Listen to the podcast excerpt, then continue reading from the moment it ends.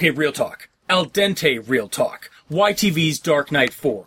I'm Review Cultist, and with me tonight are some very special guests. Hey, this is Matt. This is. I, I don't know what's going on. Here we go. I'm Travis. I'm hypercritical. I'm here to debunk everything. Hey, that's awesome. Alright, guys, what do you think about Dark Night 4? Well, we get introduced to Phil and Paul, some boys with young thrills on their minds. Uh, no, I'm not doing that. I don't have my guitar to pick. Where's my harmonica? I like to sing the blues over ill-fitting drums. I loved that guy. Oh, oh my God, god. I, I, I, I love the Dark Nighters. He had so fun. much. Yeah, he had, he had, he had Um, fun times. So yeah, uh, for October of 2018, we're doing um, a series of Al Dente Real Talks for the main show. Um, for you, those of you who don't know what Al Dente Real Talk is, go to our Patreon and check out the other episodes. um, otherwise, uh, this is kind of just going to give you a taste of what we have to offer on our Patreon.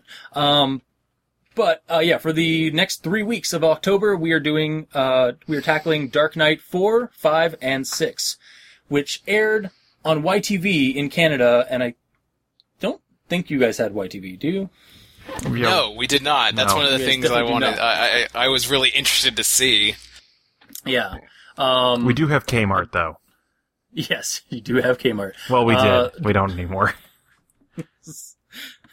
Um, the first, Dark Night Four um, was kind of the the penultimate start of it. Um, there were other there were some previous things in Dark Night One, Two, and Three, but they this one was definitely the one that kind of started the Dark Night for Halloween for kids in Canada, or specifically my neck of the woods of Canada, Ontario, um, during 1996, 1997, and 1998. hmm Um, so, uh, and it, it is, yeah, cr- basically they are wraparound, uh, and, um, uh, buffer skits between actual, like, horror or actual, like, Halloween, like, specials of TV shows, um, that aired, actually not on Halloween. I think they actually aired, like, a week or so before Halloween. Um, so that kids could, you know, watch them and not go, not, not be trick-or-treating. Right, sure. Um, but, Yeah, back uh, when back when how back when trick or treating was like a whole night and not like the, the hours of four to six. Yeah.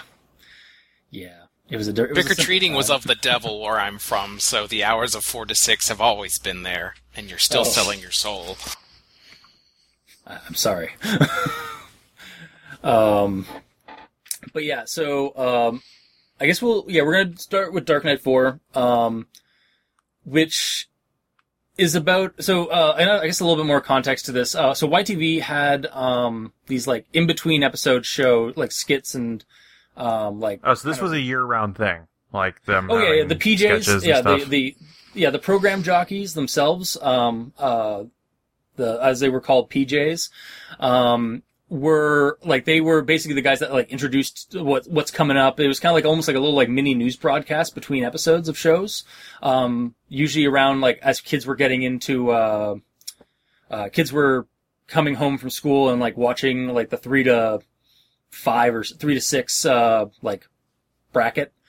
Um, The block. and it was like yeah the block um and also on like uh saturday morning cartoon stuff they do that uh pj the main characters of this one pj phil and pj paul were from um a block uh, after school which was the zone um and yeah during dark Night, they basically took the pjs and had them uh do like a, this halloween or spooky themed skit um that a bunch of kids during the 90s really loved, myself included.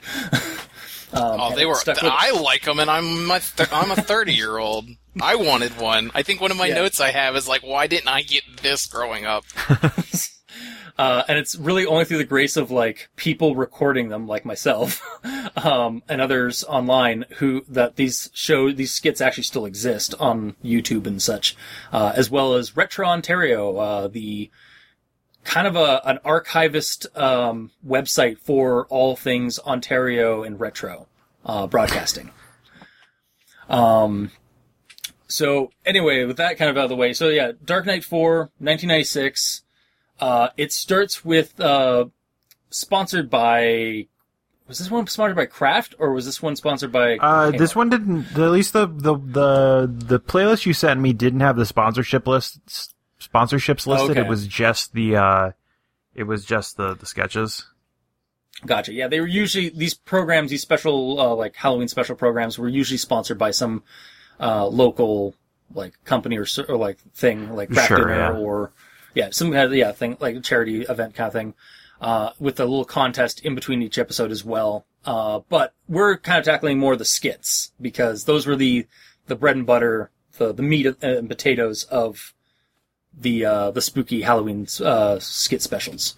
So yeah, Paul and Phil um, are walking around in dingy midnight uh, midnight um, Toronto or uh, some like dark neighborhood in like Ontarioville somewhere. In the most Um, unsafe place I've ever seen in any Canadian thing ever. Yeah. Canadians Which, like by the the land way- of my- the land of like Mounties, happiness, and sorries, and this place looked like Yeah. Detroit in the '90s. By the way, that was Toronto during the 90s. um, at least in that part, because uh, in an interview with Phil Guerrero, the PJ Phil, um, they were shooting it in the warehouse district uh, and around the uh, the studio, which now is called Liberty Village. But before that, it was a landfill with abandoned buildings and warehouses. Um, Oh, okay. there were there were it, there was uh when we weren't sh- when we were shooting Dark Night 4 in the park there were vagrants needles and condoms scattered around on the ground uh it was a totally different place uh, as it uh, co- compared to what it is now um they really only had to, apparently only had to add fog machines and lighting um, and this was uh, from the uh, an interview by uh, in by the Retrontario uh, website. So I'll have a link in the description Cool, cool. um, because it's fairly comprehensive. Yeah, that was one thing I wasn't sure um, when I was watching this if we were supposed to accept that Phil and Paul were just Phil and Paul from the sketches, or if we were supposed to be taking them as different characters. Because it seemed like their mentality was was like they were in high school, even though they were like mid twenties. Some of the Yeah. Uh, no, they this was you were supposed to treat them like uh, it was it was PJ Phil and PJ Paul. Um, As and the they actual kind of people. as the actual no I don't know as the characters that they pursue per uh, kind of uh, like They're perceive they're or like they're, they're. PJ. They're Y, they're, Yeah, they're- yeah, they're, exactly, they're YTV yeah. characters, yeah. Exactly, yeah. It was their YTV like personas and like as they are and like in in later ones they like as they worked at the studio and stuff like that. But um yeah, for this one yeah, they kind of like take on a little bit more of a like teenager vibe even though yeah, they are in their 20s. Yeah, at yeah, that was one of the things. There was a lot of dialogue in this that was a lot that was very "How do you do, fellow kids?" Where they're like talking. Hey, I'm hip. They're ta- yeah, they're talking a lot about how hip they are and how they want to hit the how they want to hit up this groovy bash that's Oh yeah, that's my downtown. first note I have is just like, oh my god, can we kill Paul already? Stop saying you're hit. That's like the '90s version of woke. And, and he, like prove- he that proves that thought he's goes. he proves how hip he is by doing the whitest boy dance I've ever seen. Oh god. And I think most of my notes at some part is like, as this gets worse and worse, I'm like, good, you deserve it. nice. Um, yeah, so we, so PJ, or yeah, so Paul and Phil, um, they're, they're trying to find this party at night, um, in a dingy part of Toronto, I guess. yeah, because Phil got this anonymous invite. It's like, no, it's like a rave. That's how they do this. Yeah, it's all underground, man. It's, it's hip. It's cool. um, and they, uh, come across a guy, like this bat, this whole, this awesome, like, dude, like, I, I just call her. Foolish mother- I, I just he's like called he's like Barker urban Man. Captain Jack Sparrow. Yeah. I called him the Barker Man because he just seemed like one of those big tent barkers that Oh, yeah, like yeah, a bunch yeah, of yeah. blues. Yeah, exactly. Like he even like kind of like to me, he almost has like a the clerks kind of outfit from like uh from uh, Clerks Two, the or the not Clerks, uh in Clerks 2, they have like those, uh, or like almost like a fast food joint, like, uh, outfit on with that hat and stuff. Yeah, it looks like he's trying to, and we'll, we'll talk about this later, like trying to actually like get people to into an organization. Like he's the front man to try and get people in the tent or in this Dark Night, uh, and he and he also like always talks in the jazzy as we were Yeah. mocking in just a couple of minutes ago.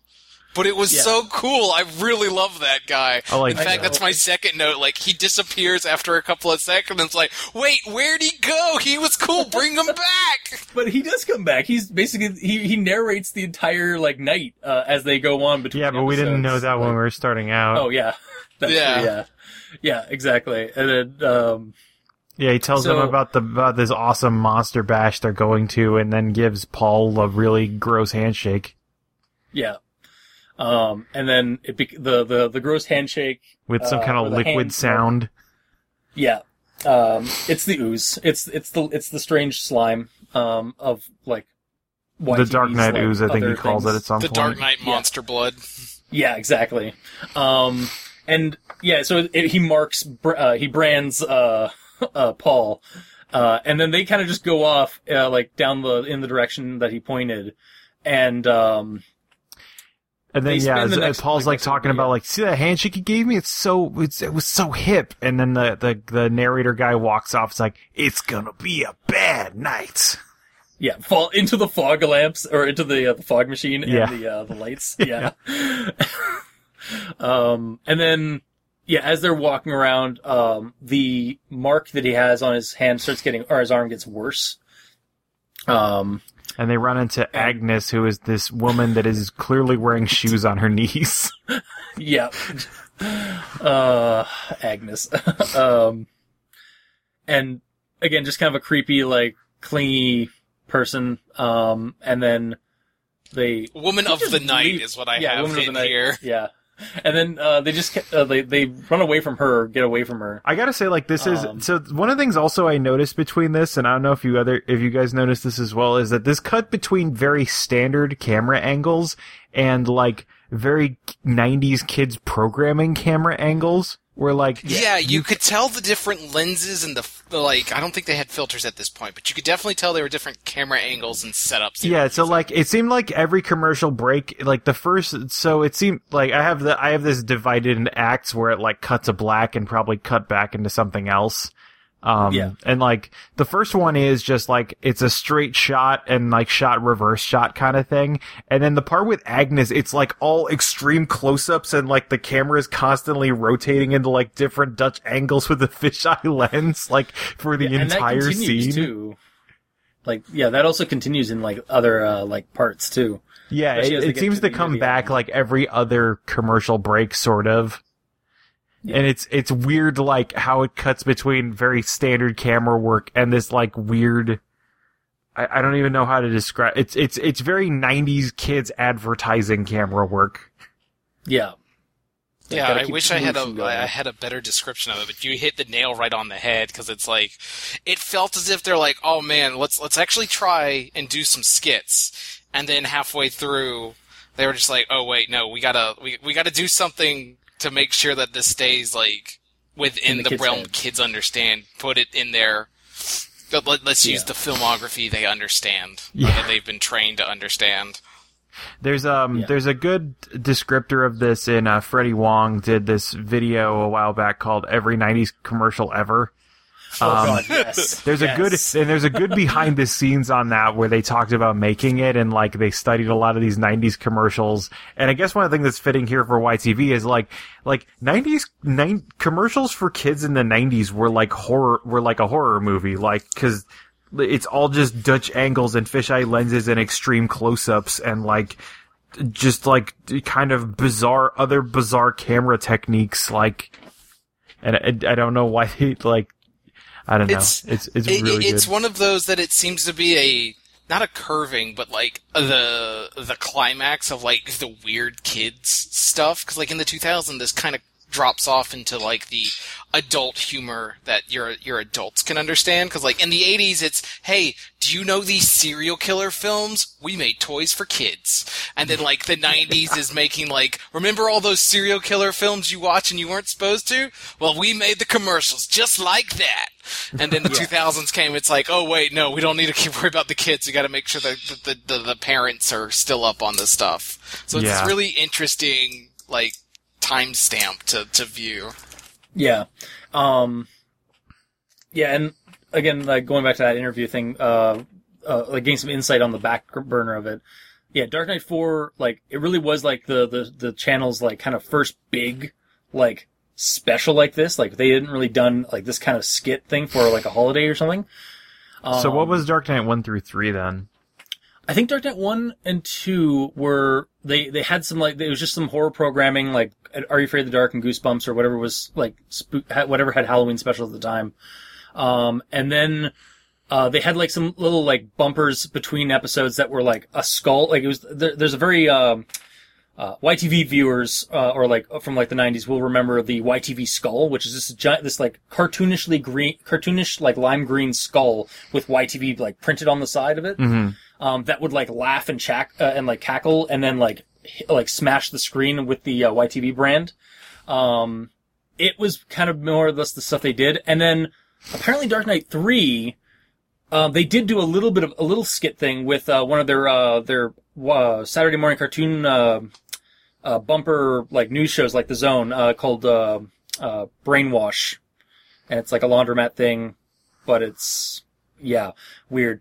Um, and they do like kind of a scoop with those with those PJs or with those uh like persona characters. They do like a Scooby Doo esque like investigation of the hidden rooms in a place in uh, Toronto called Casa Loma, um, which was kind of they they in the, the interview they uh, say that that was basically the set dressing for what they were planning to do for Dark Night Four. Okay. Like see they were testing the waters with that, like what their capabilities, what their budget they could do, and then they realized, oh yeah, we could totally do like something really like cool and edgy for the next one, and then let's go darker. Yeah. All right, we went too dark. Let's go. Let's step back a little bit. Yeah. go weirder. Yeah, and that, uh, we'll get into that in the, the next episodes um, b- because uh, there is kind of a history to that where like this one was the big one. The next one they they tried something dark and then they had to possibly jump back from it. Yeah, and Um, the, the next one that we're going to talk about, you can. It, it's got some interesting history in the the the entire like history of horror because of what it did, what it did, and what it still technically kind of continues to do. Yeah, The the style Um, they they cribbed. yeah. Yeah, exactly. Um, but, But that's back to yeah, exactly. Back to Dark Night Four. So they uh, they escape Agnes. Um, Also, And during that whole Paul's- time, Phil is still talking about how like, no, there's gonna be a guitar player in Babes, and like, it- Maybe- literally like every scene, Phil says guitar player, major band, uh, guitarist, like. He always says that and some some reference some like obtuse reference to women. Is it Phil or Paul? Uh, Phil. 'Cause I Phil's, also- Phil, that's Phil. Yeah, yeah. Phil is the um. Paul gets Filipino guy, Paul gets more and, into uh, it, yeah, Paul's the white guy. as it goes on. Yeah, Paul's Paul's the white dude. Yeah. Yeah. Okay. Um. Uh. Yeah. So, and then I think this is the point where they start noticing that there's a rash right on his arm. Yeah, it's it's it's Act Two, yeah, because uh, Agnes looks at it and says like, "Oh, you've been branded by the Dark Nighters," and like Phil looks at it like, "Oh man, that's a rash. Maybe that guy gave it to you. Maybe it's stress. Maybe you're stressed out." Just like nonchalant, they're like, And "Man, it's- oh, yeah, but- but- it was this party. Agnes Agnes says like, "Oh yes, the ladies will find you delectable," and then tells them to like go down the street to find the party. Go find the doctor with a K. God. That's the that's the stereotype. Yeah, 'cause, Uh, Yeah. uh, yeah, I have the note here. So the Barker man is evil and gave Paul a deadly rash. Good. Fuck Paul. Yeah, and that's the thing. He's a, yeah, because we cut back and we have the we have the Barker man saying that like he's like, yeah, I invited Phil. I knew Phil would be. I knew I knew I could draw Phil anywhere with a party, and he wouldn't go anywhere without his best without his sidekick Paul. yeah. And I told him there was gonna be a major band at this bash. Oh my God. I didn't. But, uh, j- j- j- just to let everybody know, I don't hate Paul. I love being hateful at Paul because it was it's just it's one of those of like I can't hate somebody that's just doing the shtick, the '90s shtick. I can retroactively, but it's fun Yeah. telling him. Was, yeah. Yeah. The character himself was like that. Yeah. yeah. And then like yeah, Um, so in this part, Paul's like, dude, my arm is like festering, like there's pus and stuff. I need to see a doctor. And Phil's like, no, we'll find you. We'll get your arm fixed up at the party. Like, nah, I hear there's music. Maybe we can get in a jam or something. and I don't know what that even meant. Like, it's just Yeah, and uh, he This- just kind of like, no, I'm done. I'm not. I'm not going. I'm not going. I yeah, need to go see. I need to go to a hospital. And it's like, no, we'll get, we'll find a doctor at the party. And it's like, and then I think that's when the we smash doctor cut to. Doctor J I'm a doctor. Dr. J. God, I forgot. or Doctor write James. his name. it's, Doctor James. Yeah. and it's just like you need a doctor. Duh. and then it, yeah, like then that, that would be when the episode, the next episode would come on, and then Yeah, uh, it flash cuts back uh through to the next one, which is the doc. Yeah, I gotta say, looking at yeah. So then we get we see Doctor James, who is this really grody doctor with busted glasses, and I gotta say, like he looks the part very well. He is a very bad actor. Oh yeah, I I almost kind of wonder if that maybe was one of the wasn't like an actor, but like just somebody they had it like a producer or something like that on in the sh- in the uh, studio. we need we need a very needed- creepy looking dude. Can you do this for us? yeah, exactly. Only if I Um, can ham it up. Sure, it's whatever. It's fine. um, wait, you call yourself a doctor? It's like, yeah, I haven't lost anyone yet.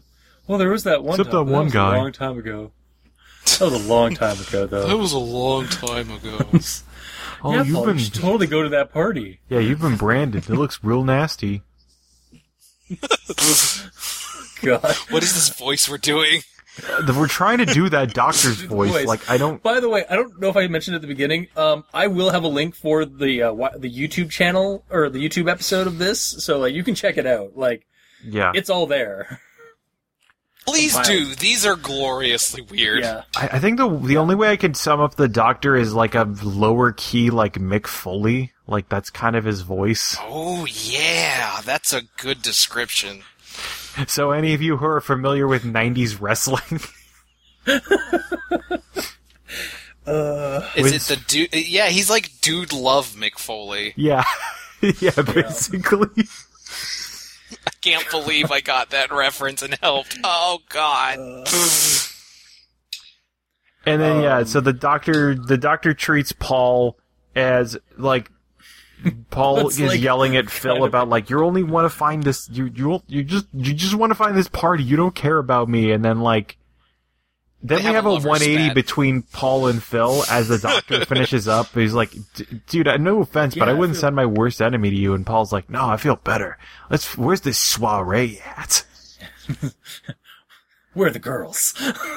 Yeah, yeah, it just so they beca- starts becoming infected more with the the Dark Nighters. yeah, because the the narrator or the the Barker man sings the his like weird little bluesy thing about Doctor James spreading the curse with his with his magic, and then uh plays a harmonica. Yep. Yep, right Um, on cue. Part of my notes. What is this jazz blue shit? God damn it! This shit. It, review cultist. Your stuff is weird. Yes, it is. And it is awesome. um, and then the next one is um the the. They talk about how Oh, no, no, Paul's no, no, infected it's- with it's the- patch. Yeah, yeah. Sorry, Yeah. it's the uh, the eye patch guy. Yeah, who who even though he looks like Al Capone because he has an eye patch, Phil calls him Pirate Man. Yeah. well, because you know the kids will will get that. They don't know who Al Capone Yeah. is. No one. No one knows anybody who has an eye patch. It's just a pirate. I Pirate mean, I've, I, so I'm gonna say I had to watch this three times to realize that the guy had an eye patch because it was on the eye that wasn't facing the camera. Yeah. You only see the eye patch right at the end when he faces the camera to talk to the to talk to the Barker man. Yeah. Because he even like Um, tries to talk like a like a uh, like a twenties gangster. Yeah. Yeah. Yeah. Um. Yeah. He's just like, it's like you with the Brandon. Oh, that's definitely Dark Night Brandon. You, you're hit. You, No. Yeah, I actually go- wrote. I go to like the place. I like the line from Phil and and Pirate Man so well here that I wrote it down. That Phil's like, "I got the invite. Paul just came along. Look, your party's waiting for you down at your mama's place. So why don't you head down there and have some milk and some cookies and some ice cream before they run out? All right, you little squirt."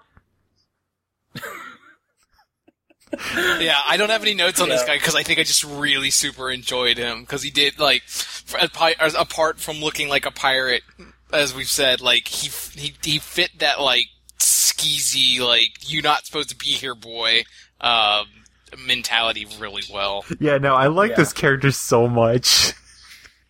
Yeah. Uh, And I'm sad because like I don't think he has gets a name, but like Agnes gets a name, Doctor James. Like most of them don't get most of them don't get names. They get like very vague descriptions. So I just have this guy as my in my notes as Pirate Man. Pirate Pirate Capone. um, yeah. So they then yeah. And it's then, like there's uh, even so there's be someone like you, you got to get down to the party. Someone will take a look at that arm. It's like, oh, you got arm specialist? Yeah, we got arm specialist. Legs too. right. Sometimes even a torso specialist if we're lucky. Um, and then they the next one is when they find the. the Well, I like find I a like bench, also the right? line as they're leaving here. Like Phil's like really creeped out by that guy. It's like that creepy guy's got something up his sleeve, and Paul looks at him like looking at like the wound on his arms. Like, so do I, Phil. So do I. Yeah. Slowly becoming more one of the Dark Nighters. He's becoming not alive, or or what was it? Unalive. was it called? Unalive. Yeah. The- I, I, at this point, I have in my notes like this feels like a World of Darkness sketch. It, it really One does. person is the work is the witness or the food, and the other one is branded to become a kindred. It's just a big Oh ordeal for someone's kink. Or I mean, it was the The, mid-nineties. the situation is. Yeah. Yeah, it was the mid '90s, so they might have like got that that like that inspiration for this. Yeah, that is about the time for the the the heavy romance or tch, vampire. Yeah, bring back the romance vampires. Yeah. um, Like we kind of say it as a joke, but like kids, kids in the '90s were really into romantic vampires. yeah. The '90s were a mistake. Uh, Yeah, because they led to the 2000s, which led to the 2010s. so to the 20, the 20, no, the 2010s are, yeah, never mind. The 2010s are happening right now. Hopefully the 2020s will be better. I like the um, Eh, but yeah, in the next part, the narrator's talking about how he's got him hook, line, and sinker, and Paul says his arm is taking them to their destiny. and Phil's now wanting to go home, and Paul's like, "No, I need to party. My arm needs to party." and then it's where I we get like, introduced ago to to characters who are later to, later introduced to us as the twins. Oh, okay, yeah, that's what they're called. And and like one of them's an arm specialist. it's Yeah. like, I love your arm. It is just festering. Yeah, I love the. There's the. I've seen open scars and pus before, but this is one happening infection. yeah. It's like, hey, Yeah, the- I know. a pla- yeah, Just at this point, I also have noticed like, oh man, we got some Nurgle fetishes going on here. yeah. Love me some Uh. festering rot. It's like, ugh. Uh, Well, that's the thing. Like, this is a very Addams Family thing. Like, they're talking, like they're they're they're talking about like the what like the vintage of the infection and it's full bodied and like describing it like a fine wine. Yeah, Yeah. It, I think Addams family is the best way to describe this. Like, it's supposed to be ooky, spooky, disgusting, but it's not supposed to be dark and grim. It's supposed to be very tongue in cheek and enjoyable. Yeah. yeah, very much like And it- horror during- styled. Kind And during this like whole thing, like Phil is going back and forth between freaking out that they're going into a trap and also freaking out that he's not going to be able to go to the party. It's like, we're gonna die. I want to party. We're gonna die. I want to party. I want to die at the We- party. Wait, what? Yeah. Well, he's like- like, he's freaked out by the twins until they tell Paul that they can take him to the Big Bash because he's so cool. yeah, Paul- they take And Paul now away, he starts and and, then the then he one starts girl- freaking out that he's not cool enough to go to the party. Yeah, and yeah, the, like he's sitting there on the uh, the bench as they've like gone away with Paul, and then one of them like stops and is like, come on. And she, he, the look on his face, like, yes, awesome. Yeah, she's like really like, come on. Let's go. I guess you can come too. yeah, he's just like, yeah. It was missing the '90s arm pump. Yeah. Uh, and then Then they uh, then then the narrator talks about the the transition to the the twins really help Paul's transition to full Dark Nighter, but he feels like the twins might have scared Phil off too much. So when the twins get feisty, it's time to call the caretaker.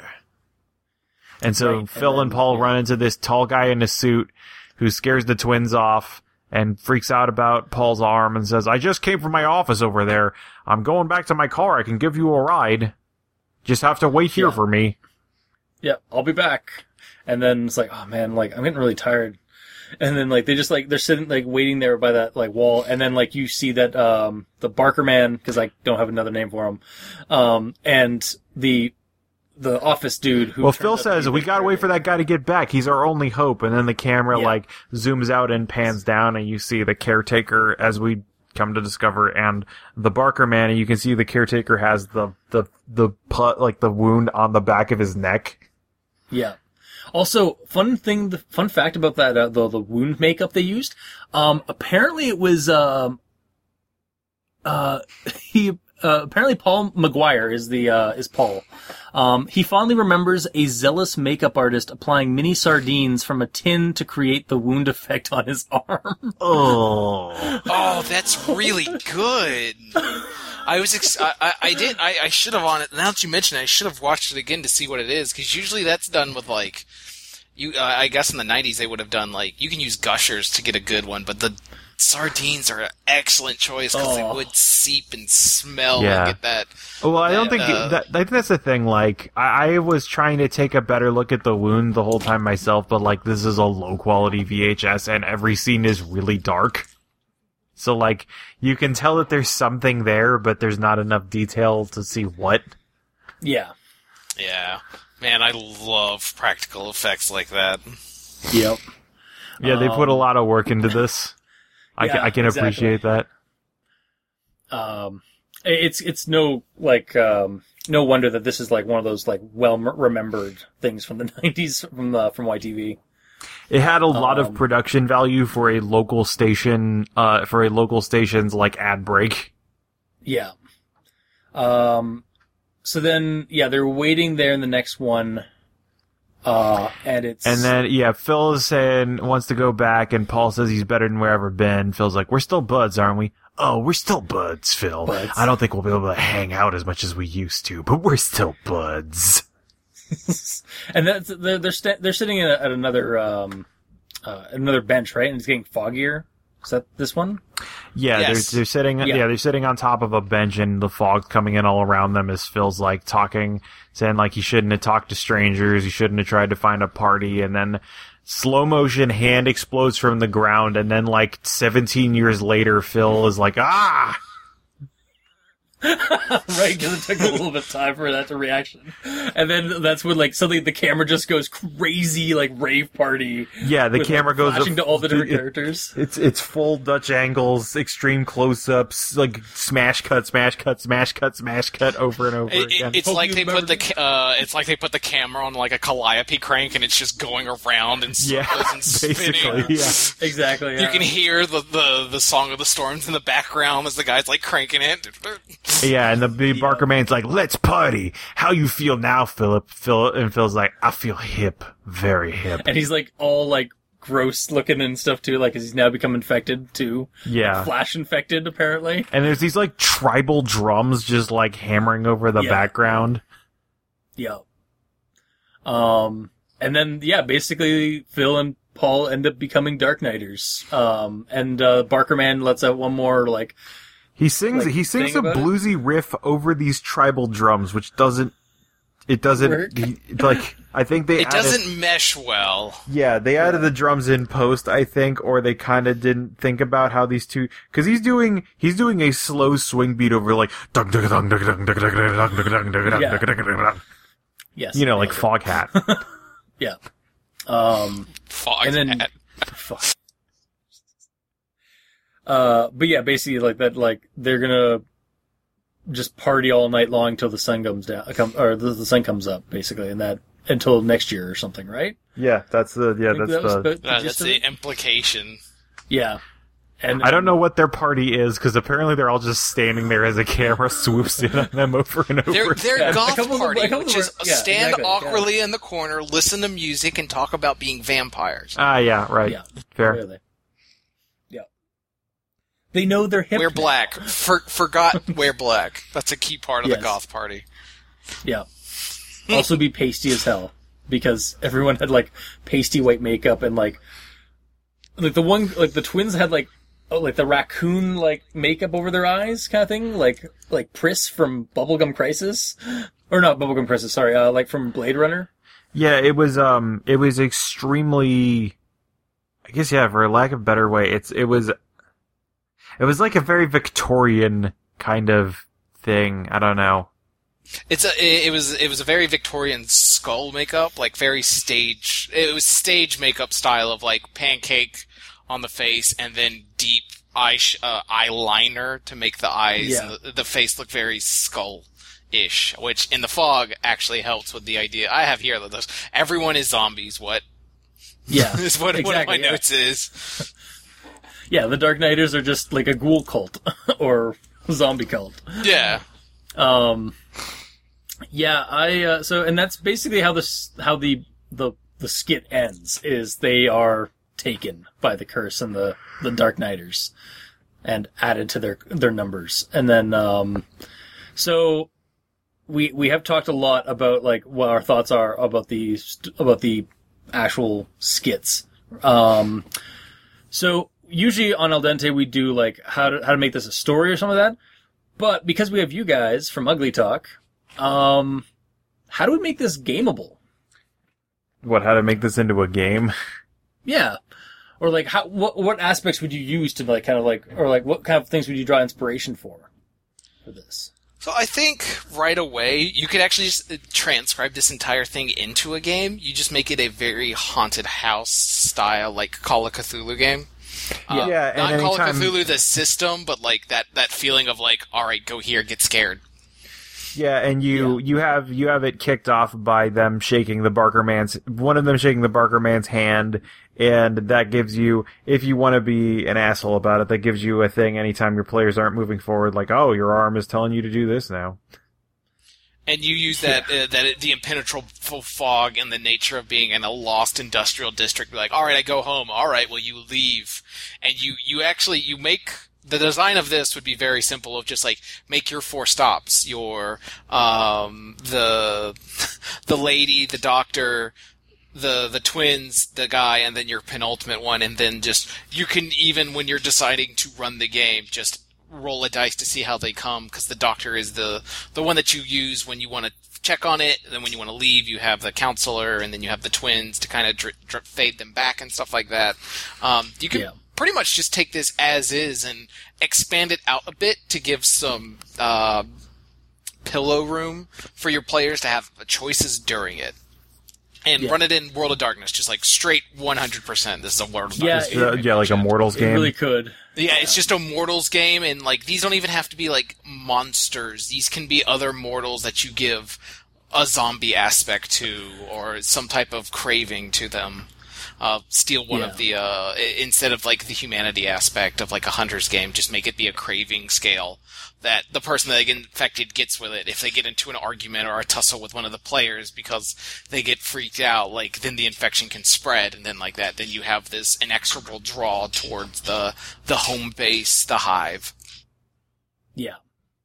Um, yeah, no, like basic. Uh, I I think I've refound this. Like I'd like I'd watched this when it first aired back in the '90s, and then I'd refound the recording tape, uh, the recorded tape of it uh, that I had done, um, like in the early mid 2000s. And I I remember since then, like just kind of thinking like, man, this is like, yeah, like there's so much like like this is I could just use this as a scenario, like very much like what you just said, like just make this the scenario or like develop the Dark Nighters as some kind of like ghoul cult. Um, or some kind of like, like that's like, they basically use this as like their, the, some like weird rave around October as like their initiation for new members. Yeah, Um, and like Yeah. like we were saying, like, and this is a very easy jump off point. Like, I, I, that's that's one of the strengths of this. Like, the strength of all of these actually is like you can almost run these all as just scenarios right away, as pre-written with a little bit of uh, fluff added for your care uh, for your players.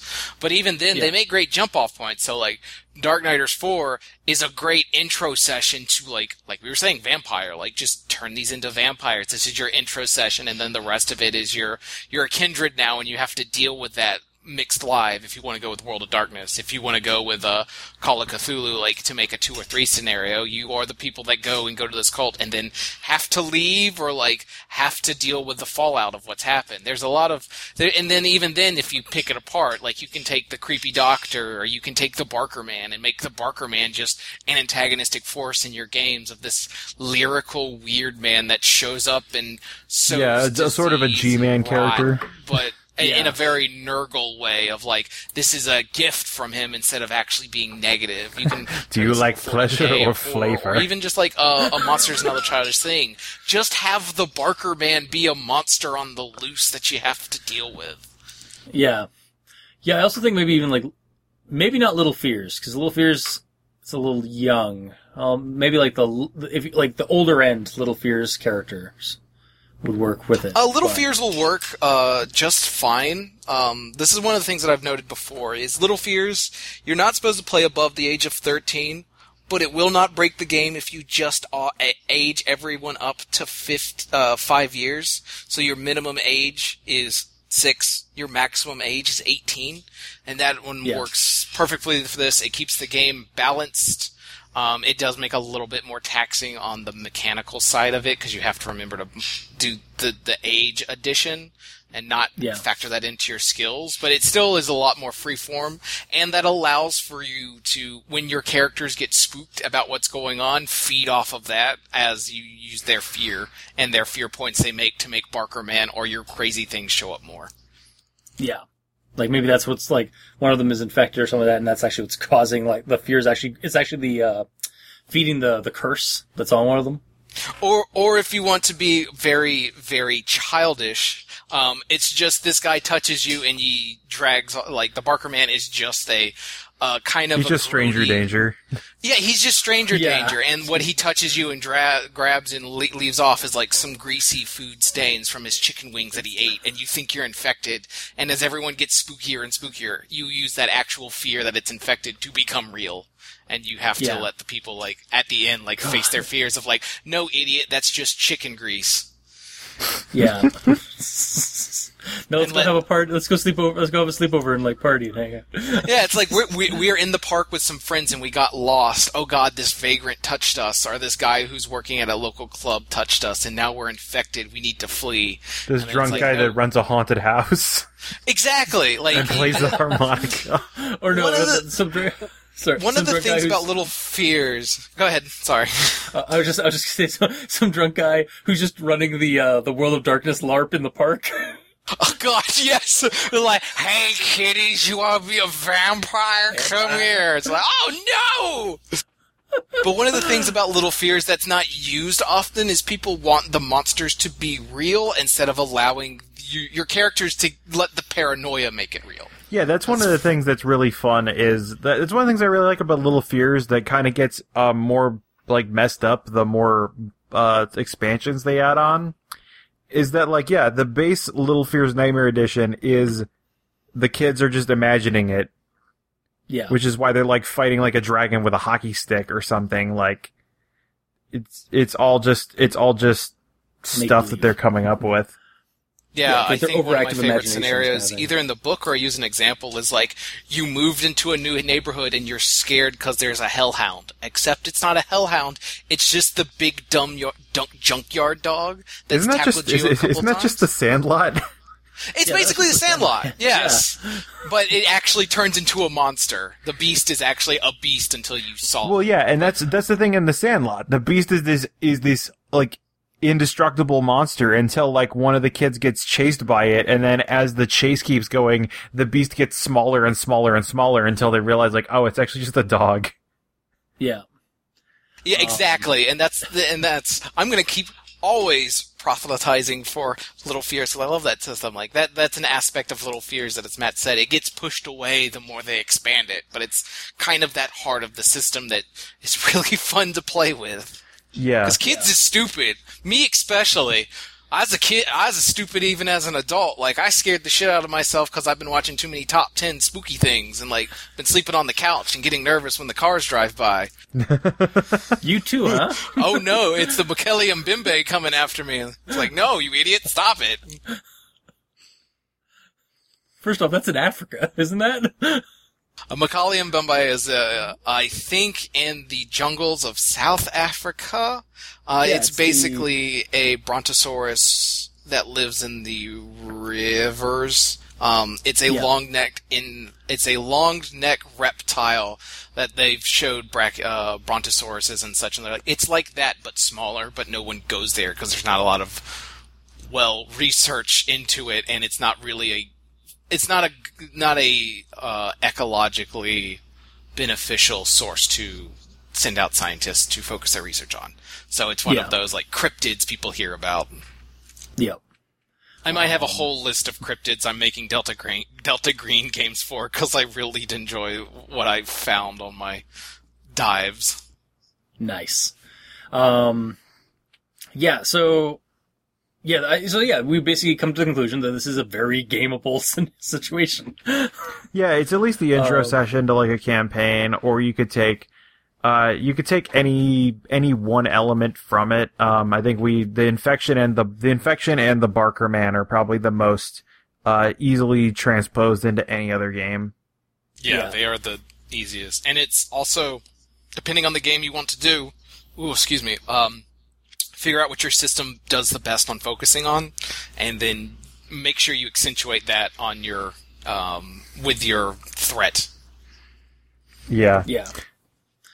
Um, and I think also like in terms of like creepypastas or like writing a story based off of something like that, or like using this as the inspiration, it's the same kind of premise. So they kind of go hand in hand because I could see this like being used for the inspiration for some kind of weird like, uh, like kids trying to, fi- or like somebody trying to find a party or like a ritual pasta even like go to, go to this part of Toronto and how to find the how to find the most kicking party. Yeah, See, you say yeah. ritual pasta, and all I think of is like an ordain, uh, like one of those uh, shrines to the Virgin Mary, but it's like boxes of noodles. Uh, so yeah, so enough, ritual yeah. pastas are the ones that are a list of step by step instruction on how to do something, like the Three Kings game or the uh, Oh, or I like or or like Bloody. Mary. Okay. Yeah, Bloody Mary is, is like definitely the jumping off point for that kind of thing, or like the um, uh, we've done on the on the show in previous Eleven Miles, where like you have to, it's a it's a wishing game where you like want you have to wish for like like hold on to your, on, like, onto what you want to wish for like really hard while you're driving on back roads, and a road will appear, and then you have to go eleven miles through hell, then a kilometer. And you will, uh, and you will get your, uh, your greatest reward, uh, greatest wish rewarded. You should thing. send me those because I had a uh, one of my old laptops had a whole list of those. I was uh, prepping for something and it all crashed. Yeah. So I would love to Oh. have some links to these ritual pastas. Yep. I can definitely send you. They're they're on creepypasta.wiki. They actually have like ritual pastas as a category. Sweet. Um, so yeah, uh, I know also like a on uh, game and stuff too. I on think. on, uh, on No Sleep they also had uh, not only Three Kings but also people reporting back on trying to play the Three Kings game. yeah, oh, I haven't gone to no sleep in a while. Yeah, that's a good one as well. yeah. Um, but yeah, I definitely feel like this lends it like Dark Night, like this the each of each of them too, like not just like Dark Night Four, but like Dark Night Five and Six, even kind of lend them to being like good fodder for inspiration for like story writing or even um game design or like game working, like game scenarios and stuff like that. So I mean, it shows how influential it is that it's still stuck around, and it's technically one of the things that have clearly got you into horror. And the, in it, Oh, the yeah. fact that it is still able to give just goes to how good of the quality is for such a simple, you know, subject matter and such a simple attempt. Yeah, yeah, it, it's it, and it's like I I think it's, yeah, because like uh, a lot of us in the '90s saw it as like in our like at a very young age, and it definitely like to me it definitely like sparked my like further sparked my um like love of horror and like especially like nostalgia horror. Um, like the kind of like, cause again, I watched it like when, uh, with the same kind of cartoon shows and TV shows I used to watch. And then now, like decades later, I'm still like, I'm like remembering it and reminiscing in a nostalgic way, but like of this horror show or this like creepy show. Right. So, Yeah. um, yeah. Uh, do we have anything else to say about Dark Night 4 from you guys? I'm trying to think. Oh, there's one more system I think this would be ideal for, but it would be it, it takes a lot more work. Um, Malif uh, through the breach, or any of your like weird Oh. west ones, if it Yeah. has connections to Louisiana or has the connection to like the blue cities, this would be a fantastic one to run a almost uh, masks of Nyarlathotep or even Orient Express as you're going through and running into the infection, the Barker man, And the Barker or Man, you're like yeah. a person that works on the train, and as you go through, you realize this guy shows up and might be on your train, and allows for a lot of the weird west. Dead Deadlands type spooky stuff to happen while keeping in theme with the like blues and the that kind of that era that that that music styling um, elicits in people. You know, one Yeah. thing also I'm realizing, as you mentioned, uh, specific Cthulhu scenarios, uh, Dark Night 4 on its own is also very much a Carcosa scenario, Yeah. where you can replace the ending with the Barker man, uh, with the Barker man putting on his mask and them having the, them just living out the, the final act of the King in Yellow. Yeah. Uh, man, also just remember, wait till you get to Dark Night 6, because that is Carcosa. that is some Carcosa level shit. um, but yeah, no, that and, um, trying to think, actually, like, even like, again, I, I play Pathfinder a lot, and I can see this just, like, the Barker Man just being like a bar, like a, uh, like an enemy bard character, like, or like a, like a villainous bard. Um, like I that's actually a really good point. I don't particularly think in lines of Dul- uh, Dungeons and Dragons and Pathfinder. That is a fantastic example of like an evil ass bard to use and not be like the hammy jester, just the actual Yeah. like Pied Piper style. Exactly, individual. No, I want him just transposed as he is playing a harmonica. yeah. I'm not saying he can't have a harmonica. Oh no, yeah, just straight up have a harmonica as his, his instrument of choice. He has to have a blues travel bandolero of harmonicas though to be really, you know, in character for a D&D game. Yeah. Jesus. Just different Um, ones do different songs, and I pull them out and I play. Have you play along? Something like that. well, You also, have to. You have to do the sing songs. That's the only part about yeah, that it- it- character that sucks. Yeah. Um, also with Pathfinder stuff, um, they actually released uh, a horror adventures supplement that adds corruptions. oh yeah, Ravenloft. No, um, well, not Ravenloft. Uh, it's actually just called Horror Adventures. It's like one of their supplementary expansion books. Okay. Oh yes. Um, and honestly, it, uh, the corruptions in it, um, like it's like vampires, lycanthropy, lich, uh, ghoul, and stuff of that, very much reminds me kind of of the infection here, um, and also kind of like how, um, uh, I guess how World of Darkness does, even though I don't have that much experience with it. Where like the slow, uh, cor- the char- slow corruption as you go from X to Yeah. Y. yeah, you're stuff like slowly that. losing your humanity and becoming more and more of this like inhuman monster. Um, but you're still a hero, so you like can use your powers, but you're slowly being corrupted by that power. I would I would love to actually see so I, I love corruption mechanics and transformations in, in any Yeah. type of media. I would love to see an actual report on how that affects gameplay. I've seen somebody who did a custom uh, corruption game in Pathfinder and it went mixed bag because he never followed any set path and just kind of did it on their own. So it was people loved it and hated it. So I would be interested to see Yeah, someone else's take on it. I will have to try and uh, persuade my live group. um, but yeah, okay. So, yeah, again, anything else before we kind of? I think feel like we've touched on a lot of stuff while we've been running through the the different skits and analy- and like uh, remarking about it. No, I think Um, we did a good job. Go watch it. Like Yeah. Yes, for every yes. little piece that we've found and that we've, you know, analyzed and thought was interesting, I'm guarantee you will find something that is just as interesting or just as uh, y- a useful germ in your own media you're making a story out of. Yeah, actually, um, I found out last week, um, they, a, a film festival, uh, company in Toronto actually, back in 2015, did a, um, uh, they actually got Paul and Phil to come back and they did like kind of a Dark Night, like re- re- revival. Like a kind of a theat- more of a theater thing. Like they showed them, they showed some horror movies rather than like TV shows. Sure. But they had Phil and Paul doing a Dark Night kind of little skit in between, like between, uh, like a book ended it. Um, Nice. which I thought was like really neat. And I wish they, I, I, I want to try and find out to see if they are going to be doing that like yearly because that I would definitely pay money to go to see that again. Um, you can also check out on Retrontario. Um, that's R E T R O N T A R I O dot com. Um, they have, uh, again, like they archive video files of old classic or like old 90s and 80s and just retro, um, Ontario broadcasts. And they have, mo- they're the ones that have most of the, the Dark Night 4, Dark Night 5, Dark Night 6 like clips. But they also have this, uh, blog entry, this article called, uh, That Time When Halloween Was the Dark Night um, which goes into like some like behind the scenes stuff, like talking to uh, some of the PJs, uh, the actors themselves, and uh, getting information about this thing that happened in the '90s. um, and it's really cool. All right. Um, all right, so then um, I guess we'll sign off for now. Uh, so, what do you guys have anything you want to plug right now? I guess we can plug our or just- podcast. So Yeah. Ugly Talks, me and Matt talk Ugly about Talk, things. yeah. They know things.com. Uh, you can also check out the Drunken Ugly. That's still happening. Uh, drunkenugly.com.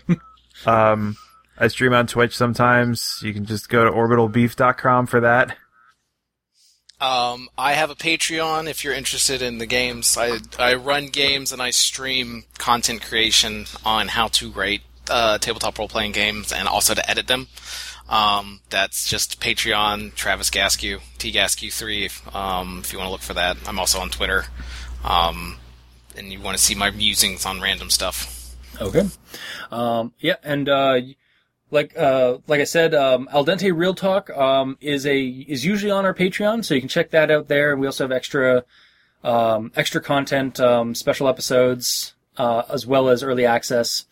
Um, you just just select the the backer tier you'd like to support us at, uh, and that's Al dente Rigamortis uh, on Patreon. Um, every little bit helps. Uh, you're helping keep those hosting bills at bay. We very much appreciate that. Uh, and you can um, leave us uh, comments and uh, and uh, comments whether you liked it this or not uh, on in the uh, comment section below where this gets posted, whether it be on Kiwi Six, Facebook, YouTube, Tumblr.